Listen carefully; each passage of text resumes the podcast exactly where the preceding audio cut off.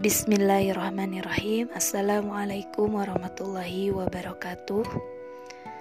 Bagaimana kabarnya anandaku yang soleh dan soleha? Bahagia sekali hari ini Ustazah bisa menyapa ananda semua kembali. Semoga Allah berikan kesehatan, kemuliaan, keberkahan, kesuksesan, serta kemudahan dalam segala urusan dan juga ayah dan bunda semuanya selalu berada dalam rahmat dan lindungan Allah Subhanahu wa taala. Dalam kesempatan pagi ini Ustazah akan menyampaikan materi CB mengenai empat akhlak agar memiliki suasana rumahku syurgaku. Dalam kesempatan sekarang ini kita diharapkan untuk berada di rumah. Ya, nah gimana agar kita bisa merasa rumah kita itu seperti surga. Nah, ini ada empat akhlak yang bagus diterapkan di rumah. Nah, apa aja nih eh, akhlak itu? Yang pertama ada hayin. Milikilah akhlak hayinin, yaitu orang yang sangat tenang dan teduh meneduhkan lahir dan batin. Tidak temperamental dan tidak mudah marah, sehingga saling menenangkan dalam rumah. Jadi kita harus tenang apa pun keadaannya, apa pun kejadiannya, apa pun rezeki yang Allah berikan, tenang ya, menerima dengan tenang. Yang kedua yaitu lain, yaitu orang yang sopan santun, penyayang, lemah lembut. Jadi sepakati dengan keluarga untuk berlomba-lomba untuk memiliki sikap sopan santun, lembut dan penyayang kepada satu sama lain. Walaupun adiknya gangguin kakak lagi belajar, sayangin aja nggak apa-apa.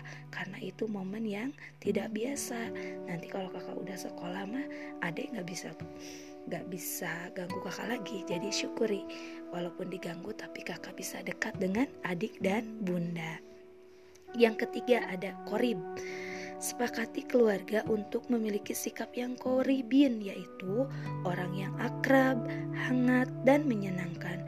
Kuncinya adalah tawadu, rendah hati.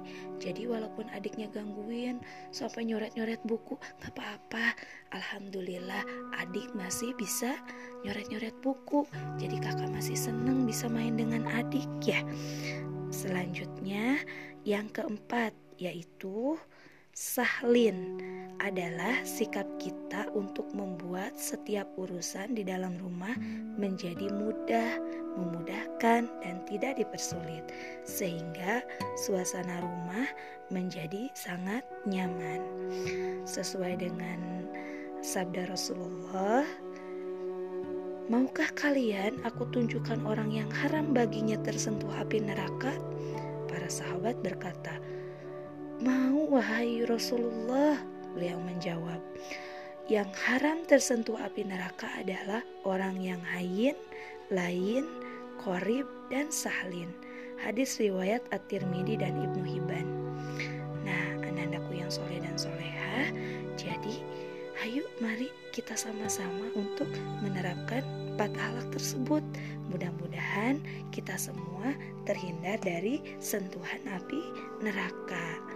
Mari kita sekuat tenaga memanfaatkan waktu kebersamaan bersama keluarga, karena momen ini adalah momen yang tidak mudah, ya. Jadi, kita syukuri berada dengan keluarga. Hindari apa pun yang bisa membuat suasana rumah menjadi tidak nyaman, marah-marah, dihindari. Disyukuri saja bahwa kita bisa dekat dengan keluarga. Ya, Ustazah ambil tausiah ini dari tausiahnya A Agim. Mudah-mudahan Ananda semua selalu dilindungi dan terhindar dari api neraka. Begitupun kita semua ya. Mohon maaf atas segala kekurangannya. Assalamualaikum warahmatullahi wabarakatuh.